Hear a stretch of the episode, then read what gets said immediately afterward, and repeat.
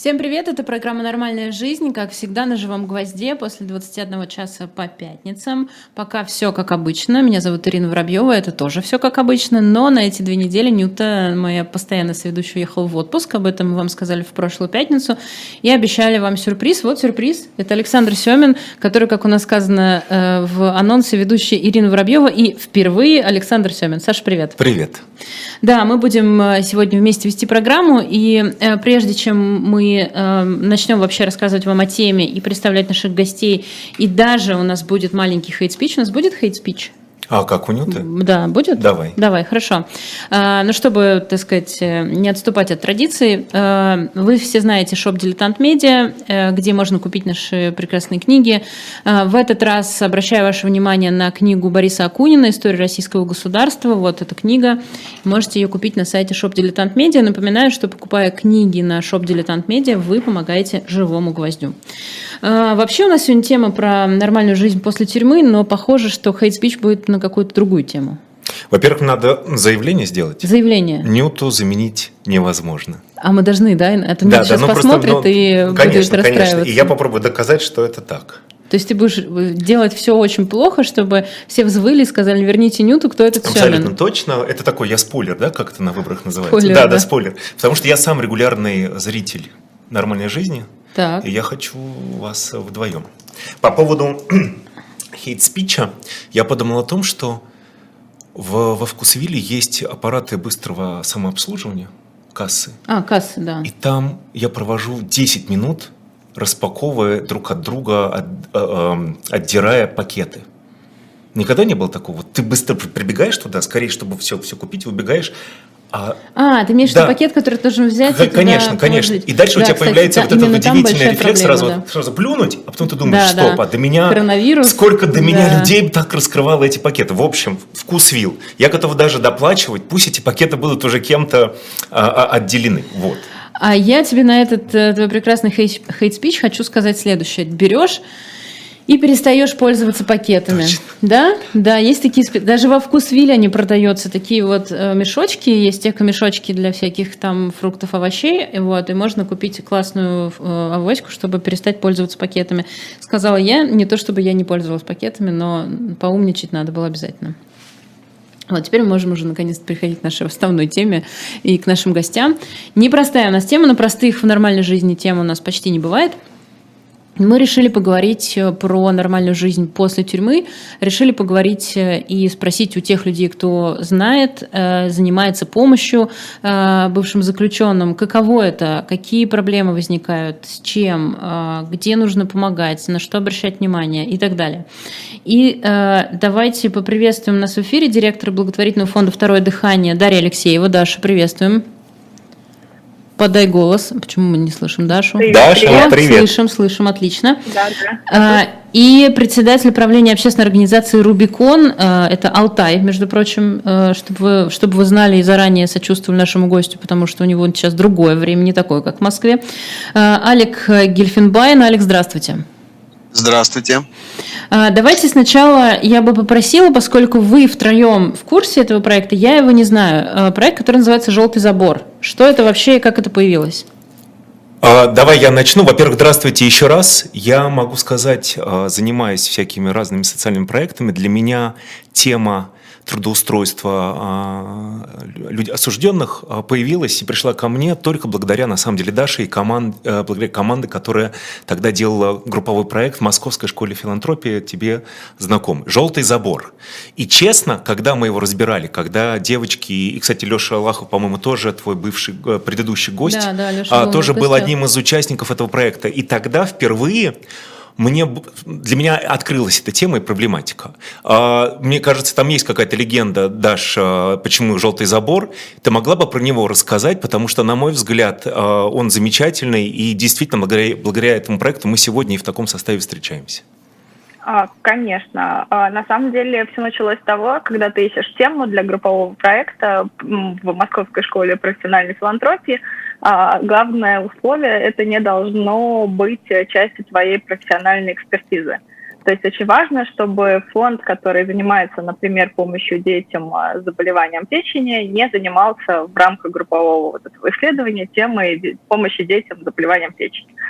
И совершенно разные люди. У нас была а, девушка, которая фандрайзит для а, фонда Политеха, например, да, это Катя Горяева, я, а, занимающаяся темой сбора и переработки текстиля, и Леша Лахов, которого вы уже упоминали, который занимается проблемами ВИЧ в том числе, да, то есть как бы, ну, совершенно разные люди, у нас было пять человек в команде, мы внезапно решили, что нам интересна тема тюрем и ресоциализации после заключения. Всем интересно она по-разному, и мы начали, в общем, соприкасаться и по-разному пытаться понять, а что мы можем сделать в рамках вот этого полугодового обучения, то есть каким может быть финальный продукт, потому что, конечно, новый фонд какой-то, да, мы не собирались совершенно открывать, основывать им пришлось бы заниматься полноценно, а у нас, соответственно, не было такого запроса, мы все хотели дальше работать на наших работах. И решили, что создание сообщества и попытка понять, что вообще есть в России на эту тему, это тот вот MVP, да, минимально способный продукт, который мы можем а, предъявить по итогам окончания нашей учебы. А, и, собственно, после анализа практик мы проанализировали больше 200 заявок, поданных в фонд президентских грантов, например, за пять лет а, в попытках найти какую-то систему, да, то есть в чем, как бы, какие проекты подают, какие выигрывают, какие суммы, какие регионы. Там очень интересная разная статистика, то есть вручную собиралась, потому что а, у фонда нет таких фильтров, которые бы позволил, ну, как бы вот просто от, отобрать все, что про тюрьмы, да, там мы искали это по ключевым словам, это был очень увлекательный такой. Даже прости, а, пожалуйста, ты можешь сказать, в да. чем, в чем, а, в чем проект, в чем суть проекта этого сообщества? Вот, да, но суть проекта, да, собственно, в том, что мы решили объединить э, на одной платформе людей, которые занимаются, интересуются темой помощи людям с судимостью, либо тем, кто в зоне риска, да, кто может стать э, скоро осужденным, либо тем, кто находится в местах заключения. Очень широко, потому что там от православных батюшек до, собственно, людей, которые сами этот опыт пережили и решили создавать организации, которые могут помочь. А, и, соответственно, мы а, решили, а, что необходимо вообще понять, что в России на эту тему э, происходит, потому что от можно назвать там пару организаций, про которые кто-то слышал, а так дальше непонятно, есть ли такие инициативы или нет. Так вот, оказывается, они есть в 60 регионах страны, на минутку, да, из почти 90 теперь уже. Вот. И оказывается, что их много. И оказывается, что люди делают примерно одни и те же вещи, но не знают друг о друге, потому что у всех а, проблема в том, где денег на это найти, как организовать эту всю историю, а не в переопылении, не в поиске контактов. Ну, то есть это история про сообщество профессиональное, про какой-то обмен опытом, да, про проблемы, которые стоят перед этими организациями. Вот, мы сделали, собственно, встречу, на которой э, все перезнакомились, кто смог приехать, в том числе Алекс, спасибо большое. Вот, а потом эта группа начала добавляться, в ней появились новые люди – и сейчас туда периодически какие-то приходят запросы, люди что-то обсуждают. Появилось отление, это творческие кураторы, которые ездят по тюрьмам и делают какие-то арт-проекты, да, то есть это уже не в WhatsApp-группе, а в Телеграме почему-то происходит. Вот, то есть да, идея Даша, проекта прости, пожалуйста, забор, да, да mm-hmm. мы поняли, что идея проекта «Желтый забор» — это объединить да. людей, которые занимаются этой проблемой. А, да. а почему «Желтый забор»? А вот это, собственно, Катя Горяева идея была. Мы, когда анализировали лучшие практики, мы а, обнаружили фотографии из э, интернета э, финской тюрьмы, которая а, ограждена желтым штакетником. А, потому что это должно быть френдли, да, если так теперь нельзя говорить, дружелюбно. А, то есть это должна быть история про то, что люди, находящиеся в местах лишения, лишения свободы, не должны быть ограждены бетонным забором с точки зрения финнов. Да, они должны находиться на территории, в общем-то, а, которая просто э, маркируется таким образом. Вот там дальше тюрьма, а вот с этой стороны мирная жизнь. И в эту тюрьму э, периодически устраиваются дни открытых дверей, где, собственно, продают фермерские продукты, а, сами, собственно, заключенные, которые их произвели, да, а, какие-то доски деревянные, все в таком духе. Ну, то есть и название, копать... условно говоря, прости, пожалуйста, то есть название это да. такая точка будущего, к которой хотелось бы двигаться?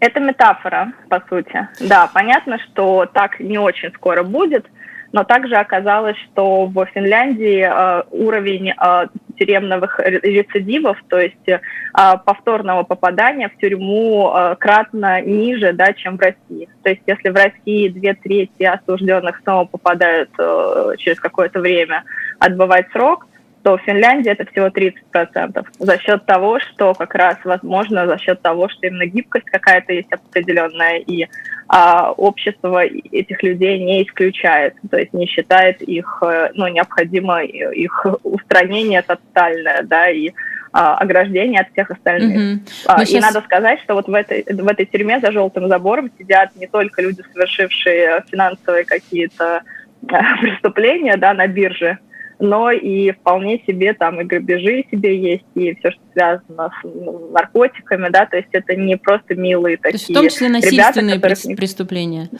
А... А, да, да, но, но вот э, в том числе там есть то, что, скажем, не ассоциируется с безопасностью, а все равно у этих людей есть возможность, в общем-то, а, взаимодействовать с внешним миром. А, давайте, давайте Алика подключать к нашему разговору, а то как-то мы незаслуженно не, не, не обращаемся к нему. А у нас тут, знаете, в чате спрашивают, у нас есть чат трансляции, и там э, говорят, классная программа, все вообще хорошо. А есть люди, которые прошли этот опыт сами э, или нет? Алик, э, скажите, пожалуйста, как вы вообще пришли к тому, чтобы сделать такую организацию, и, э, и чем вы занимаетесь?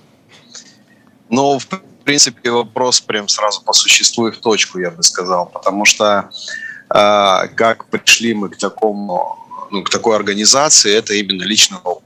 Э, у меня личный опыт, э, было три судимости, и всегда сталкивался, когда освобождался с одними и с теми же проблемами, которые, в принципе, самому было очень трудно решить.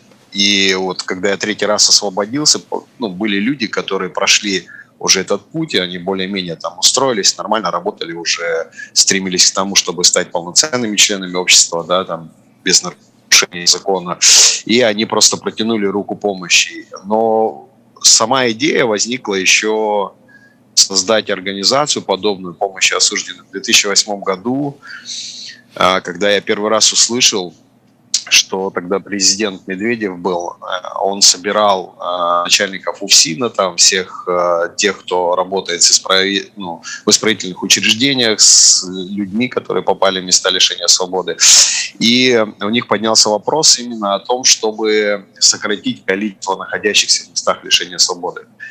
И когда начали проводить они там анализ, и пришли к заключению, что самая большая проблема – это рецидив преступления а рецидив преступления на тот момент в нашей стране был где-то 78%, ну, в среднем по стране.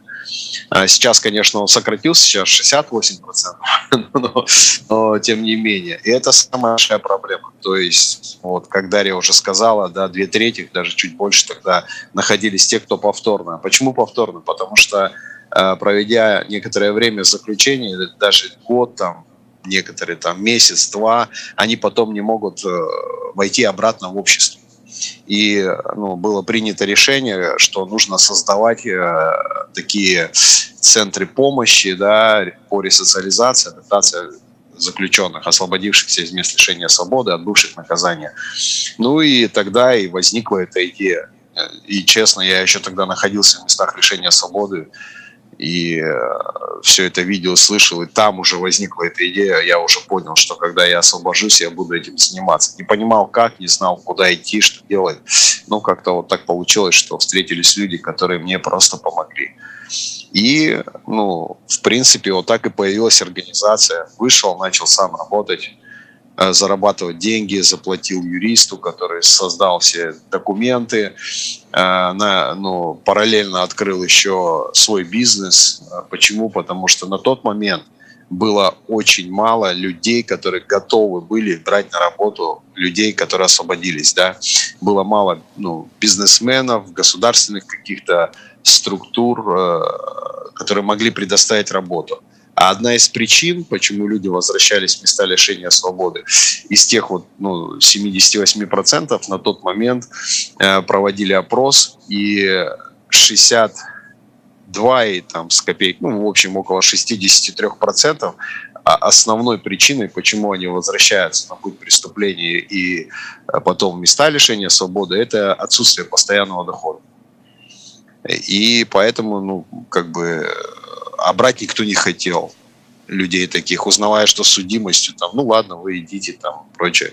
И поэтому и открыл параллельно две организации, бизнес и общественную организацию. Олег, а общественную... а если говорить да. про вот а, а, общественную организацию, чем ее функционал, что она делает, как она помогает заключенным? И я хочу сразу уточнить, правильно говорить заключенным, да? Бывшим заключенным? Бывший Осу- осужденным. Как, осужденным. Как, осужден. Бывший осужден. Как правильно говорить? Ну, смотрите, правильно, и так, и так правильно, потому что кто-то может быть осужденный без лишения свободы. Это осужденный просто, да, бывший осужденный, mm-hmm. но он уже попадает в статус осужденного. А, а если те, которые освободились из мест лишения свободы, это бывшие заключенные.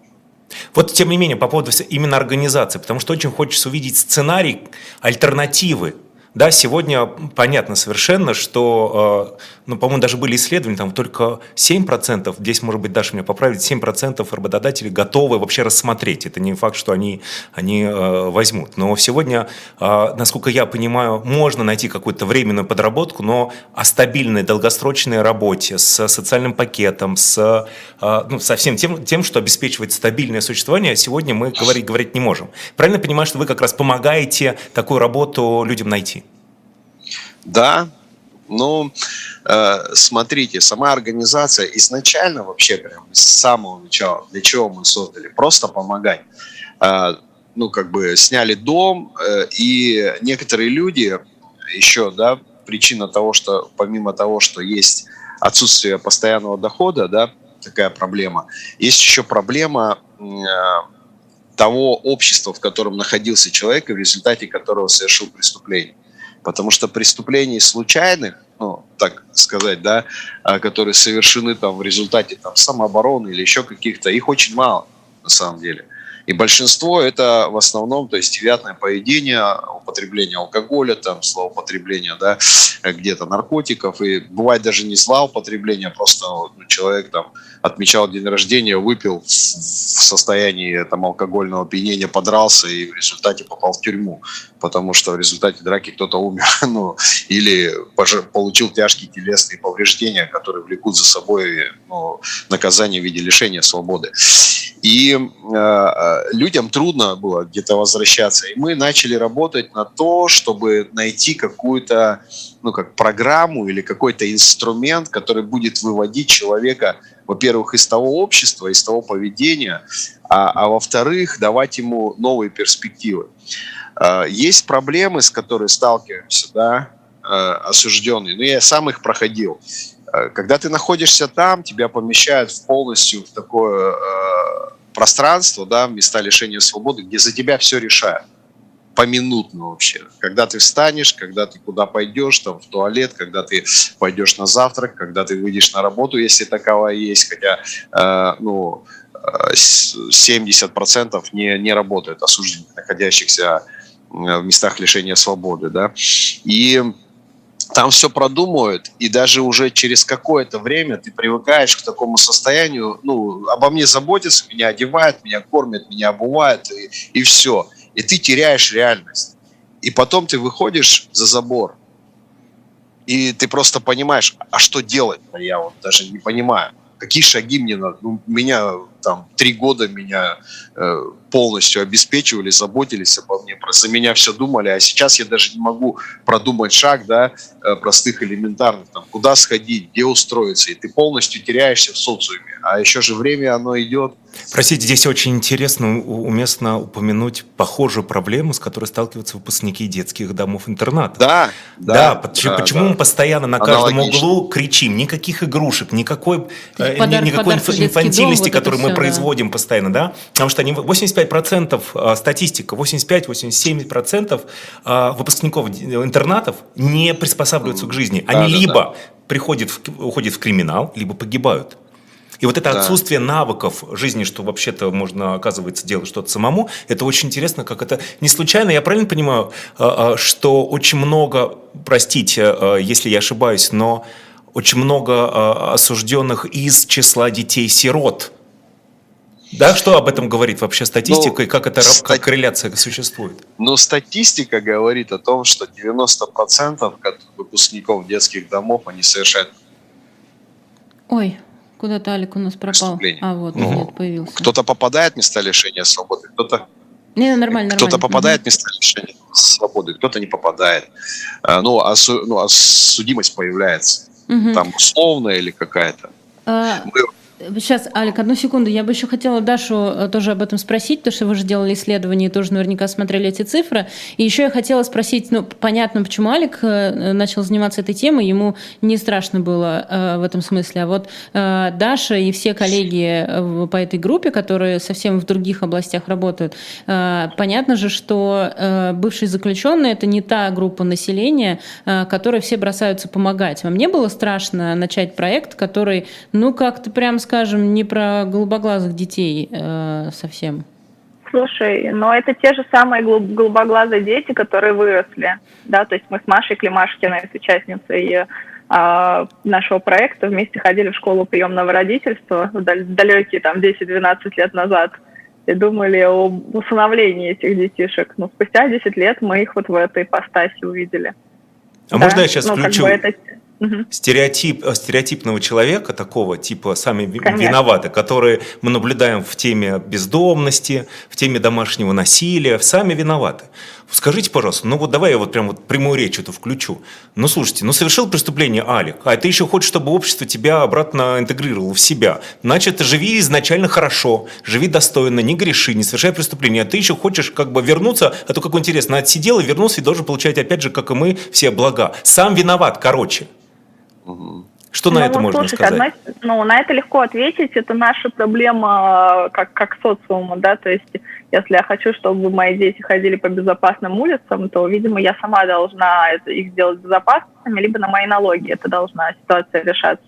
Но это первый тезис. А плюс я сейчас скажу ужасную вещь, не, поли, не политкорректно, но я отвечу тоже как, э, как вот кто там, как человек, который говорит прямой речью что 70% наших сограждан с удовольствием а, признают, что лучше бы а, бывшие заключенные, либо те, кто сейчас на принудительных работах, заменили бы мигрантов в Средней Азии. Вот тебе тот же человек, который вот и сейчас цитировал. Тоже был опрос. Хорошо. Лучше Алик... наш российский мужик с пятью классами образования это будет делать, чем а, представитель Узбекистана. Мои улицы мести, мои газоны подстригать в Москве, да мою плитку перекладывать. Вообще достойно Даша ответила тебе, надо сказать. Ну, мы, да, мы, Sorry, мы, мы эти два стереотипных один чувака один. встретились. Поближе кстати, слово «чувак» тоже, тоже является да, жаргонным. Это, кстати, любопытно. А, когда я изучал проблему э, трудоустройства, ресоциализации, стало очевидно, что действительно как бы это абсолютно табуированная тема. Я думаю, Алик об этом э, как раз, как раз говорил, и у меня возник вопрос. Есть же устойчивая фраза, что в России либо те, состоит Россия из тех, кто сидит, либо из тех, кто охраняет. У нас э, блатная музыка, у нас огромное количество... Ну, вот это АУЕ, вот это. Огромное да. количество э, тю, тю, тюрем, тюремной культуры. Э, я даже, знаешь, я даже... Э, готовясь к эфиру, решил да, подобрать я, нам плейлист. Скажи. Смотри, я просто сейчас объясню. Я даже составил монолог, который полностью из, из э, музея ГУЛАГа делал, делал словарь э, слов, на которых мы э, разговариваем, которыми мы разговариваем, и оказывается, что там, ну, чуть ли там, я не знаю, 70%. Короче, я придумал монолог, смотри. Монолог? Это, а, да? да, монолог, смотри. Ага. Я всю неделю вкалывал, поэтому в конце передачи могу вырубиться от усталости. Ира, ты мне ответишь на это. Чувак, ну Харе вешает лапшу на уши, могут придумать отмазки получше. Просто ты хочешь пораньше свалить с эфира. Так вот, все эти слова пришли к нам Вкалывал, из мест, из мест э, заключения. Да. Вырубиться и вот это все. То есть почему я об этом говорю? Культура как будто бы состоит из этого, и при этом мы не, не впускаем в себя этих людей. При этом я как работодатель, и это мне очень интересно об этом поговорить еще отдельно, имею право бояться. Это мы сейчас, правда, к этому вернемся, но я бы хотела еще Алика попросить ответить на тот же вопрос про сами виноваты. И вот как раз э, вот этот вот э, монолог, который Саша сейчас прочитал, с учетом того, сколько у нас этого всего э, в культуре, но при этом э, стоит вот этот совсем не желтый забор между нами, и он кажется довольно прочным. Ну, смотрите, я вам могу ответить на этот вопрос, сами виноваты, а, одной историей. Да? А, два парня. Мама, а, ректор в ВУЗе, папа там директор какого-то предприятия, у второго подобно там что-то, да, закончили институт с красным дипломом. Спортсмены, ребята, хорошие вообще. Хорошая перспектива, там, строят планы. Хорошие девчонки у них, они с ними дружат. Э, ну и решают просто... Это реальная история. Решают пойти ну, в кафе, вроде нормальное, приличное заведение, посидеть просто, ну, красные дипломы получили, девчонки тоже там радуются, все посидеть, посидим там, ну, пиво попьем, там, не знаю, просто пообщаемся. Пришли, сели. А, тут подошли некоторые другие люди, выпившие, подошли к девушкам, пойдемте потанцуем, девчонки. А, ну, соответственно, девчонки отказывают, они начинают, да что вам там, ну, знаете, как подвыпившие, смелые, там, я не знаю, как э, видели, там, пацаны, да, ой, ну, там, слово за слово, ну, пойдем, выйдем на улицу, по-мужски поговорим. Пошли, вышли, спортсмены. Э, в итоге э, один умирает, ну, ударил неаккуратно, упал, головой ударился, кровоизлияние в мозг, 111 4 Uh, так как группа лиц, там, ну, там, пункт там еще какой то от 5 до 15, дают по 10 лет двоим вся перспектива закончилась. Они не стремились, они не хотели вообще убивать. Ну, а до этого они выходили на ринг, дрались, э, они, э, ну, в подворотне мальчики тоже дерутся, понимаете. И хоп, и на этом закончилось все. Все, 10 лет строгого режима. Поехали оба. Э, все, перспектива, там, обучение, прочее. Мамы ездят, там, ну, а адаптироваться сложно. Он уже выйдет, и там не скажешь, слушайте, у меня красный диплом, у меня все классно, возьмите меня на работу. Не беру просто. Вот тут, и все. Тут надо виноваты. сказать, э, да, сами виноваты. Тут надо сказать, что на вопрос, зачем нам поднимать эту тему, вообще об этом говорить, а ответом является меньше процента в России оправдательных приговоров. Это значит, что скорее с вероятностью почти 100%, без 1%, это коснется так или иначе каждого. Особенно сегодня, когда э, все больше и больше появляется репрессивных законов, и там уже как бы ну, действительно видим, 10 красных дипломов. Сажают за да, слова, да. за реплики, за репосты. Это все по этому поводу есть, кстати, много шуток. А я вот зашла на сайт э, «Желтого забора», э, который в каком 21 году, в 20-м, ну что-то такое, да, создавался? Да, это лето 21-го Вот, было, лето да. 21 года. Летом 21 года э, на сайте «Желтого забора» было написано «Россия по-прежнему занимает первое место в Европе, 19 место в мире по числу тюремного населения. Остается высоким уровень смертности в учреждениях ФСИН. Это тоже очень важная тема, но не, не, не для сегодняшнего, что называется. Но это же очень много, это же очень большие цифры. Первое место в Европе по числу тюремного населения. Тут еще важно а, следующее понимать, почему так сложно действительно потом социализироваться, ресоциализироваться. У нас а, а, там лидирующие места по продолжитель, продолжительности нахождения в местах заключения с а, в следственным изолятором да, с, и, и с, дальнейшим, с дальнейшим сроком. То есть в целом у нас страна, в которой, которой лидер по нахождению, в принципе. И а когда ты проводишь долго там время, понятно, что ну, ну, ну вот, а, мне кажется, Алик очень подробно рассказывал, что э, с чем сталкиваются бывшие заключенные, которые выходят э, из мест лишения свободы. Очень понятно, да, вот эта депривация бытовой жизни, которая у тебя просто не, не происходит какое-то время. А давайте вот действительно поговорим про работу. Э, сначала Алика, потом Даша, потому что Даша является, я так понимаю, работодателем, который в том числе берет на работу бывших заключенных. И Алик тоже, потому что он создал бизнес. Давайте да, поговорим об этом. Вот человек вышел на свободу. Какие у него шансы устроиться на работу и кем э, он может устроиться на работу? Алик, давайте начнем с вас. Ну, на сегодняшний день я не совсем знаю, как в других регионах, но скажу даже где-то, может быть, с такой гордостью, что наша общественная организация очень повлияла на наш регион в плане именно восприятия бывших осужденных и принятия на работу.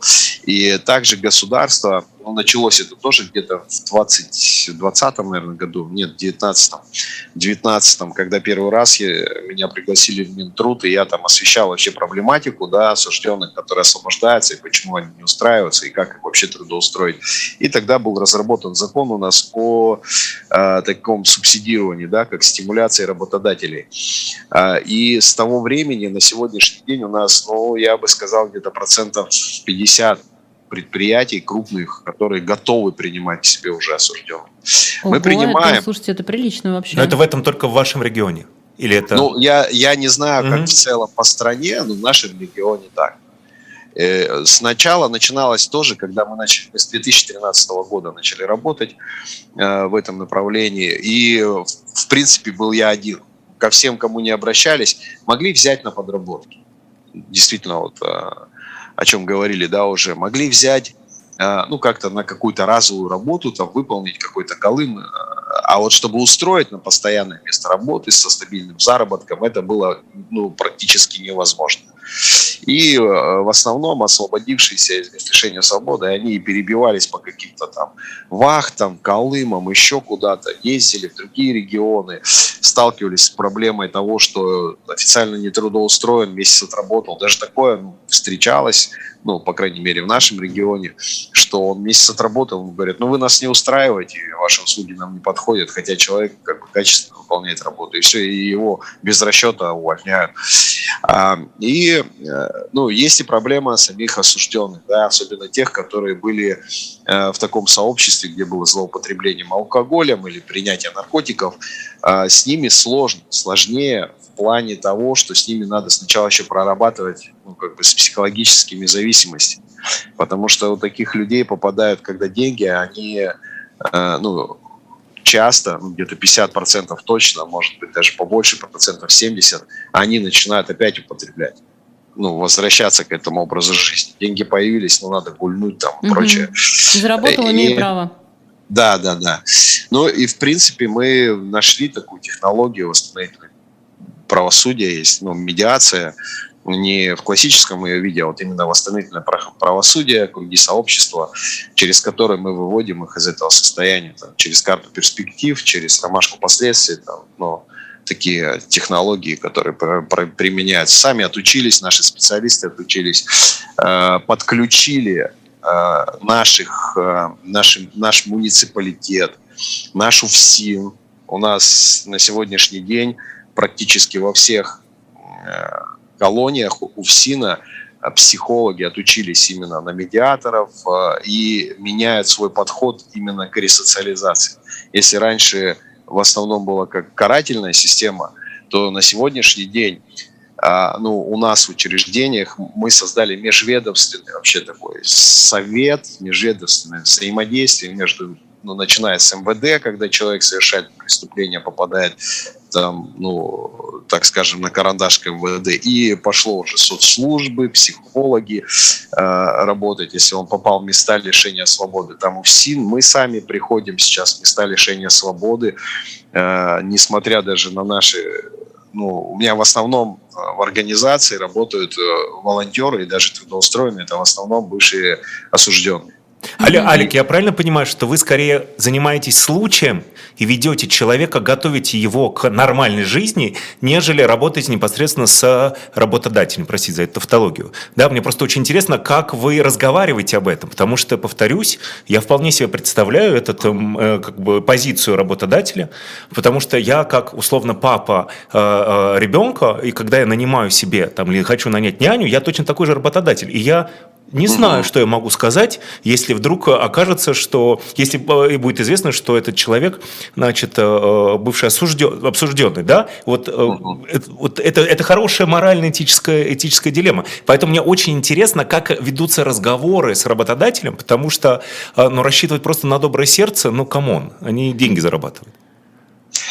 Ну, знаете, вот это вот э, дилемма, вот эта парадигма начала ломаться в отношении к осужденным э, с трансляцией того, что они могут, могут быть добросовестными и качественными сотрудниками. У нас ну, пришло время, ну, где-то, я не знаю, лет пять точно мы пробивали эту брешь, ну, вот эту стену, не брешь, а вот эту стену в нашем городе, в нашем крае о том, что люди ну, могут встать на путь исправления, и люди могут хорошо работать и качественно, и при этом э, ты, э, ну, как работодатель, будешь только в плюсе. И потом пришло время, когда к нам начали сами обращаться. Сейчас, на сегодняшний день, ну, есть организации, которые прям они стабильно требуют, ну, прям требуют, чтобы мы им направляли освободившихся. Потому что это люди, которые готовы работать сверхурочно, где-то, где-то, ну, ничем не обремененные, часто там ни семьей, никакой работой, и они зарабатывать готовы, то есть условием, что им и платят тоже, да. И э, разговор изначально, конечно, было очень сложно. Э, и э, мы брали ответственность просто на себя. Как организация, как э, юридическое лицо, мы говорили, да, приходили устраивать на работу, договариваться о том, чтобы взяли человека. Мы каким образом проламывали этот лед, да? Мы как юридическое лицо подписывали соглашение с работодателем и говорили, что мы предоставляем – юридическое лицо с юридическим лицом. И мы предоставляем работников. Вы перечисляете нам ну, их зарплаты вместе со всеми взносами страховыми, а мы платим. Ну и, соответственно, если что-то случается, мы несем ответственность. А, ну так-то проще, конечно, разговаривать. Даша, а вот э, как, как ты стал работодателем? Ты, ты стал работодателем в этом смысле? У тебя работают бывшие заключенные? Стала, да. Я хотела прокомментировать последний тезис Алика, что да. действительно, вот мы когда смотрели международный опыт, это правда распространенная история, когда компания – по сути, поставляют услуги, там, строительные, клининговые, озеленительные, курьерские, транспортные. И в данном случае клиенту вообще все равно, ну, как бы к нему Иванов придет, там, или мистер Смит, или мистер Браун, да. Главное, чтобы кто-то пришел и работу выполнил. Соответственно, таким образом НКО или там социальный бизнес, он риски э, хеджирует, да, потому что он сам понимает, что у них есть риск, что кто-то не выйдет, но всегда есть другой человек, который его заменит, и клиент не пострадает. И это действительно такая, как мне, мне кажется, что это действительно может работать. Особенно, когда мы говорим не про точечном подборе, как у нас, да, когда ну, у нас беседование, да, а про то, а про то, что нужно дать возможность максимальному количеству людей. И понятно, что, к сожалению, часть из них а, все равно отвалится, да, из-за зависимости, из-за отсутствия там опыта какого-то социального и так далее. А что касается нас, у нас есть два э, таких, скажем, э, направления. Первое – это то, что мы делали в Москве с самого начала работы организации. Э, мы занимаемся сбором текстиля, то есть мы ставим контейнер в, горе, в городе для сбора одежды, потом это едет на склад, сортируется. И здесь есть много таких тоже линейных э, функций, начиная там от водителя, да, который обслуживает эту систему, заканчивая там грузчиком, сортировщицами – а, завхозом и все, всеми вот людьми, которые отвечают за операционку. Вот. И когда я повесила пост у себя тогда еще в социальной сети, это был 15 год, никакого не было ни чара, ни, ни подхода к рекрутингу, я просто написала, что я готова а, принимать в первую очередь людей социально несчастных групп.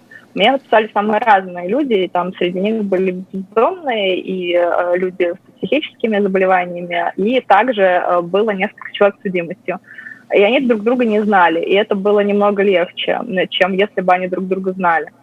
В Костроме у нас другой опыт. Мы работаем напрямую с учреждением МОВСИН, который нам людей э, направляет, людей, которые еще не освободились, а отбывают наказание, то есть эти самые принудительные работы, а которые э, лучше на самом деле, чем работа в учреждении, потому что у человека есть возможность выбрать, где он будет работать и получать рыночную зарплату. То есть это не та история, когда там человек сидит в колонии, шьет варежки и получает за это там 5 рублей mm-hmm. в день. Ну да, не, раб, не рабский история, труд именно, да. А... Да, это история, что он работает у нас, получает там, допустим, в Костроме там 25-30 тысяч, что по меркам Костромы для грузчика это ок.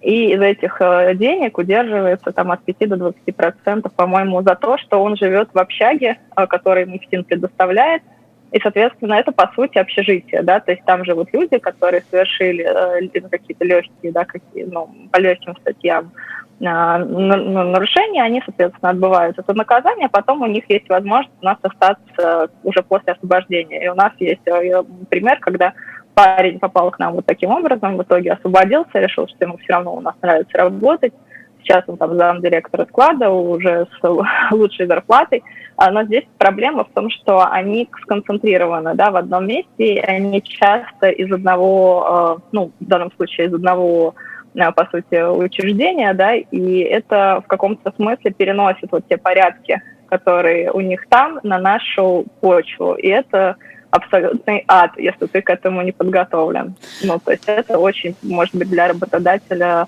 а, плохой ситуацией. А, ну скажи, вот, а скажите мне, раз... пожалуйста, прости, что я тебя перебиваю на да. моменте как раз истории, но я вот как э, хочу да, да, такой расхожий, расхожую, расхожую штуку угу. спросить. Э, ну, мне кажется, что э, бывших заключенных боятся брать на работу, в том числе потому, что боятся, что они там, не знаю, украдут что-нибудь немедленно. Но они же преступники, чего? Не, не, нет дыма без огня. Сидел в тюрьме, наверняка что-нибудь стырит, э, испортит или еще что-нибудь такое. Э, вот э, я смотрю, что Алик прям кивает, видимо, не первый раз слышит эту, эту штуку. Давайте с вас начнем, а, а Дашу мы потом спросим в этом смысле, нет, не было ли у нее предупреждений такого рода. Алекс, что скажете? Ну, на самом деле, действительно, именно самая большая проблема в том, что э, у нас же, ну, особенно в советское время, транслировалось, что если языка, то это все, это от него ждать ничего хорошего нельзя, да, то есть он будет воровать, убивать, грабить и, там, и т.д. и т.п. А, и это очень большая проблема. Ну и на самом деле в некоторых случаях так и происходит. За мой опыт работы как я предоставляю работу э, бывшим осужденным, нас два раза обворовывали. Нормально так обворовывали, когда ну, там, начинали выпивать, там, а, и уже горы по плечам. Ну, понятно, да. Море по колено. И просто, ну, к счастью, благополучно, ну, в каком смысле, что потом просто по ломбардам ну, инструмент, мы занимаемся там стройкой, отделкой, декоративная штукатурка, там натяжные потолки, там, ремонт квартир. Ну, то есть от этого и... нельзя застраховаться, я правильно понимаю? Ник- Нужно никак. просто поверить в людей.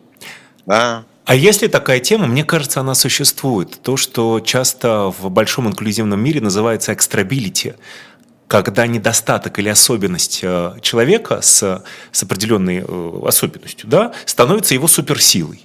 А вот мне, по-моему, по-моему, даже ты начинала эту тему проговаривать. Просто мне хочется выйти на какое-то рациональное предложение работодателю, где, допустим, ты ему скажешь, но вот зато этот человек будет гораздо там, сильнее стараться, я не знаю, для него, для него, для него то, что нам кажется является стереотипным недостатком, может стать для работодателя, наоборот, преимуществом. Такое вот существует именно в теме трудоустройства? Ну да, они, например, мы же работаем, как я уже сказала, в системе, кто живет в исправительном центре, да, и они, например, не употребляют алкоголь там, ну просто запрещено, либо так употребляют, что никто не замечает. И у меня ноль текучки, просто потому что ко мне приходят, ну, ну то есть заключенные в России, человек осужденный, вернее, это чаще всего мужчина там с 9 классами образования, 44 года. Ну вот, как бы, чем тебе не идеальный кандидат, не пьющий в городе Кострома, а, где все, скажем, а, а, кандидаты похожего профиля уже либо работают в сетевых продуктовых магазинах с удовольствием, либо не работают вообще, ну, потому что у них зависимость. То есть вот для меня, как для, ну, для работодателя, в этом плюс, что это дисциплинированный человек, который хочет побыстрее освободиться, без всяких дополнительных там отягощений в виде там разбоя, алкоголя там и всего прочего который стабильно приходит на работу, которому у нас, конечно же, намного больше нравится, чем ломом улицу, да, э, молотить, потому что у нас еще девочки блинчики испекут, принесут, да, потому что у нас там какая-то ламповая атмосфера, да, прости господи, ну, то есть они, люди же тоже чувствуют отношения, если это не их не использовать как, ну, там, какую-то массу живую, да, а относиться к ним, ну, как к сотрудникам обычным, ну, собственно, так и происходит. Вот, просто мы знаем, что они вот так, и для нас важно, что, ну, мы еще а, имеем некоторые а, дополнительные побочные эффекты в виде общения с их администрацией иногда. Но для меня это было тоже таким а, тут... вызовом, когда приехала женщина в погонах, а, и на наш класс, собственно, меня пригласила. Пройдемте, говорит, и у меня аж сердечко заколотилось в этот момент, хотя это, казалось бы, была обычная встреча. Неожиданно было. Тут, знаете, э, Екатерина нам в чат написала два сообщения, они э, одно продолжает другое, и мне хочется тоже об этом немного успеть поговорить, э, пока у нас еще есть время программы. Екатерина написала следующее. В культуру многие же организмы, вот эти вот, про которые, помнишь, ты говорил, упомянутые, вошли еще в советский период в силу того, что у огромного количества советских людей был опыт репрессий. А дальше она говорит, безусловно, тюремный опыт в России огромен, но ведь и до сих пор в обществе неоднозначное отношение даже к памяти памяти репрессированных. И кажется, что это, опять же, не лишенные связи темы. Про вот какой-то культурный код наш, э, хочу спросить ну, у Даши и у Алика. Э, мы правда... Можно вот, я тут да, продолжу? Давай. Мы, мы просто, мы изначально, когда делали «Желтый забор», об этом думали, потому что среди нас были люди, которые которых интересует конкретно тема памяти, вот репрессии и всего этого, мы пришли к выводу, что все-таки это ближе к золотым куполам, про который Саша все время в начале говорил. Да? Но при этом я говорил э, словами из, э, из работы Музея истории ГУЛАГа. Здесь как угу. раз и была да. коннотация того, что эти слова в том числе пришли к нам из-за из из репрессий. Ну да, но все-таки не хочется романтизировать эту тему. И как бы, ну то есть мне кажется, можно ее романтизировать, но это кажется нецелесообразным. Потому что мы понимаем, что проблема на самом деле в бедности, в дичайшем уровне образования, в отсутствии возможностей социальных лифтов. То есть это реже про, э, ну, про те репрессии, про которые мы вспоминаем в контексте, ну, как бы, э, там, середины 20 века, да, и начала середины 20 века. В этой ну, связи, это раз уж ты заговорила да. про, про, угу. про образование и прочее, скажите, а что происходит в государстве? Для государства вообще эта проблема существует? Потому что я, готовясь к программе, смотрел на, в том числе, практики финнов. Там, конечно, ну это прям, это это сумасшедшие кейсы и потрясающие показатели. При том, что очень любопытно, что вообще все начиналось, вообще тема реасоциализации начиналась во всем мире с позиции, которая называлась «nothing works», ничего не работает. То есть вообще считали, что невозможно. Дальше американцы да, начали говорить так, если преступника нельзя исправить, то его хотя бы можно обезвредить, изолировав от общества. И вот именно финны, финны а, а, начали говорить о том, что надо э, помогать снижать общественный ущерб от самой пенитенциарной системы. То как интересно. То есть они додумались до того, что сама система и производит и поставляет эти возвраты. А, вопрос, что у нас происходит? Вот я слышала, Калька нам рассказывал, как он в Минтруд даже ходил выступать. Ну, слушайте, 62% а, рецидивов, тем не менее. А, так, ну, значит, что-то не работает. Ну, происходят вот эти исправительные центры, да, то есть, э, собственно, это новшество, да, что люди не обязаны сидеть э, за бетонным забором, а могут вот пойти в благотворительный фонд даже работать, и это будет считаться за отбытие там, наказания. Это же хорошая практика, хорошая. У, появились наблюдатели, да, общественные, то есть в целом тюрьмы стали более прозрачные. Ну вот, прекрасная история там Оля Зинюкова рассказывает, да, про то, как они ну, помогали, собственно, мамам а, в тюрьмах, которые там разлучены с детьми, и, соответственно, выстраивали этот механизм, потому что, по сути, ну, дети, растущие в, в тюрьме без родителей, это следующее поколение, да. Ну, проблема скорее вот в том, что про это как-то странно говорить, ну, как будто бы тема все-таки слишком сложная для общественников, поэтому очень мало практик. Ну, публично. вообще тут, Даша, я с тобой не согласна. И... Прости, пожалуйста, есть большое, угу. просто огромное количество правозащитников, которые занимаются этой темой давным-давно. Э, я сейчас не буду говорить ничего про ОНК, потому что про ОНК угу. уже угу. лучше ничего не говорить. Вот. Но, тем не менее, вопрос про государство я все еще перенаправлю Алику и попрошу его ответить. Ну, опять, я практик больше, да, чем, ну, как-то...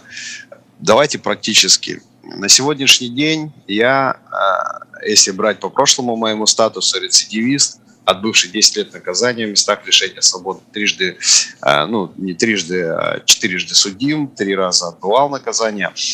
И сейчас я являюсь членом межведомственной комиссии при правительстве Алтайского края что, в принципе, по статусу моего прошлого, э, если взять даже пять лет назад, я бы туда никогда не попал. Ну, ни при каких условиях. А при правительстве это очень серьезно. Когда у нас проходят круглые столы, я сегодня вижу такую тенденцию, что наше государство, оно реально заинтересовано, не знаю честно мотивов настоящих, да, почему, но оно заинтересовано, чтобы сократить как можно больше рецидив преступлений чтобы у нас на сегодняшний день стало э, ну, меньше сидящих э, граждан. И для этого открылись вот эти уфисы, да, э, этот участок функционирующий как исправцентр. А, это вот про который Даша нам рассказывала, где живут да. ее да. работники. Да. Ира, ага. а можешь уточнить, с чем ты не согласна? Потому что ты как-то оборвала, я не понимаю, О, просто про... мой интерес. Я, я прошу да. прощения. Сейчас давай, Алику, дадим договорить, вернемся к этому. Извини, пожалуйста. Вот. А, и когда мы встречаемся, ну, просто представить себе, да, почему я говорю, наша организация очень сильно повлияла на сегодняшние отношения к осужденным везде, потому что действительно, ну, где-то года 3-4 меня слушают, и те вещи, которые я говорю, они начинают их применять и практиковать. А, там находится это министр внутренних дел, начальник нашего УФСИНа, главного управления в этой комиссии, а, начальник ну, Министерства здравоохранения, там наркологичка наша, а, ну, практически все главы муниципаль... муниципальных образований. Министерство социальной защиты. Также меня ввели в общественную общественный совет при Министерстве социальной защиты. Но это говорит о том, что отношения меняются, и даже э, где-то людям дают возможность тем, которые отбывали наказание и действительно встали на, на путь исправления, да, своей жизнью это подтверждая, а дается возможности много. Помимо того, я сегодня ну, учусь еще э, на правоохранительной деятельности, куда тоже меня допустили, и, в принципе, заканчивая свой ну, курс да, высшего образования, я могу служить в полиции. Ого, вот это путь, конечно. А, возвращаясь к Даше, да, извини, пожалуйста, я действительно тебя оборвала и отдала слово Алику, но я имела в виду, что, во-первых, открытость тюрем – это э, штука, которая очень сильно откатилась назад, а, и общественно наблюдательное, вот общественное наблюдательное, то, что ты сказал, это ОНК, это то, о чем, правда, не стоит даже упоминать уже, потому что ОНК, которая создавалась, ОНК, которая есть сейчас, это две разные комиссии, а, из которой убрали вообще всех правозащитников, оставили в основном а, бывших каких-то сотрудников. И, ну, ну, то есть там есть люди пока еще, которые способны действительно приходить в тюрьмы и uh-huh. СИЗО и, и исполнять свою функцию, но их крайне мало. А те, кто действительно занимается правами заключенных долгие годы, из этих комиссий повыгоняли, в общем, и обратно не берут. Я, вот. я тебя поняла, да. Но я не про НК, а про то, что я как общественник, я скорее вот про таких, как я. Меня там зовут два раза в месяц выступать и что-то рассказывать, и мы организуем совместно с учреждениями выдачу одежды даже просто потому, ну, людям, которые сидели, потому что у него за 15 лет мог размер поменяться, и он мог сесть зимой, а выйти летом, и у него просто нет сезонной одежды. То есть я скорее про открытость не с точки зрения там какого-то их регулирования да, внутренней жизни, а про то, что начали, ну, какие-то стейкхолдеры на этой карте новые появились, и а, ну, как бы перестает это все просто быть бетонной коробочкой. То есть вот эти изменения я вижу даже плотно в теме не работаю, там, как правозащитница или человек, специализирующийся на этом. Значит, у них есть KPI по работе с общественными организациями. Если нам звонят и просят каждый раз приходить и что-то рассказывать, и брать на работу, и предоставлять какие-то социальные сервисы, вот я исключительно об этом. Да, мне на самом деле, мне очень радует все то, что вы говорите, потому что, конечно, большую часть времени мы говорим, когда говорим про заключенных и тюрьмы, мы говорим, разумеется, про нарушение прав, про пытки, ну и так далее, да, и это совсем другая тема, о которой мы обязательно поговорим с командой против пыток когда-нибудь, но э, тут Э, мы действительно немножко о другом. У нас есть еще несколько Сколько? минут. Есть минут. Да. А можно тогда вот что э, спросить? А вообще бизнес корпорации в России, ну, я сейчас уже не говорю про ушедших иностранных, которые были очень активны в социальной деятельности, вот я сейчас говорю про российские компании, насколько там тема трудоустройства людей и осужденных, э, бывших заключенных актуальна, насколько она продается как, как э, соци проект социальной ответственности, вообще насколько, э, есть ли какая-то статистика, сколько людей интегрированы в, в, в эту среду? А, статистику я не могу привести, но вот мы когда анализировали эту тему, поняли, что есть все-таки запрос скорее у малого и среднего бизнеса. А, на, ну, лучше реагируют HR 40 плюс, чем молодые. То есть у молодого человека, который, видимо, больше сидит в интернете, больше предубеждений, чем у человека бывалого, который понимает, что даже если там мужчина отсидел 10 лет по малолетке там за глупость какую-то совершенную, это не значит, что на нем крест можно ставить. То есть вот почему-то у HR, ну не почему-то, понятно, почему психологически у HR а, возрастных, ну там, скажем, с которых сами старшие, и у собственников тоже, а агросектор нуждается в таких сотрудниках. А, а, соответственно, то, что ты говорил как папа, вот то, что ты начинал, понятно, что все, что связано с сервисом, с телекомом, сразу точно нет. Все, что связано с детьми, а, с детской индустрией, точно нет. То, что связано с банковской сферой, финансовой, точно нет. И в целом, а, ну, вот эта дискриминация, да, но служба безопасности проверяет массово, из-за этого скорее а такие, ну, вот ребята с судимостью идут работать вот к тем, кто либо не проверяет, либо сочувствует. Вот. Но если честно, если так поразмышлять узким кругом, то мне кажется, что то, что сейчас происходит, э, я имею в виду массовый рекрутинг, может изменить, э, ну, в зону СВО, может изменить представление крупного бизнеса в лучшую сторону отношения. То есть представьте себе, что, ну, как бы, если мы понимаем, что эти люди служат и борются за нас, то как бы по-любому это сигнал большому бизнесу, что, в общем ребят, наверное, можно будет трудоустроить. У меня как кажется, это совершенно другой. или нет? Это совершенно другой сигнал, сигнал, который говорит о следующем. Посмотрите, как у нас не ресоциализированы люди, если единственным социальным треком, который предлагает им сегодня государство, это пойти воевать за деньги. Мне кажется, если поддерживать вашу деятельность, то нужно это делать только для того, особенно сейчас, чтобы была, были другие способы находить себя в жизни и зарабатывать деньги, а не только а, а, а, идти за деньги убивать. Вот для меня, например, такой сигнал, и мне кажется, с этой точки зрения и надо посмотреть на, на эту проблему. Да, еще я бы хотела, перед тем, как мы закончим, правда, совсем время закончилось, я бы хотела Алику еще один вопрос задать. Я тут по, по вашему сайту немножко походила, э, и хочу спросить, а, вот у вас как-то самое главное это типа э, вбейте своими телефон, мы вам поможем. И только ниже, как вам помочь. У вас э, большая часть помощи идет от государства, каких-то грантов, или вам помогают физические лица в том числе? Деньгами, конечно, я это имею в виду. Но э, мы совсем недавно начали пользоваться услугами президентского гранта. Мы выиграли три гранта но до этого как-то существовали. Э, на самом деле больше, знаете, наше финансирование идет от тех, которые прошли, встали на путь исправления, сегодня зарабатывают, и они участвуют. И ну, очень хорошо нам помогают еще фонды, в том числе и фонд Дарьи, э, именно непосредственно с одеждой. Вот она сказала, что будет там по сезону нет одежды, на самом деле у них нет вообще одежды. Когда они освобождаются, по крайней мере, в наших местах лишения свободы, у них есть форма одежды, которая они находятся в местах лишения выходят и в этой форме по городу двигаться это как белая ворона. И мы их переодеваем, встречаем и переодеваем прям ну, возле тюрем, возле дверей. Ой, об этом я, кстати, ну, даже не подумала, что люди выходят и оттуда, у них нет одежды угу. гражданской обычной.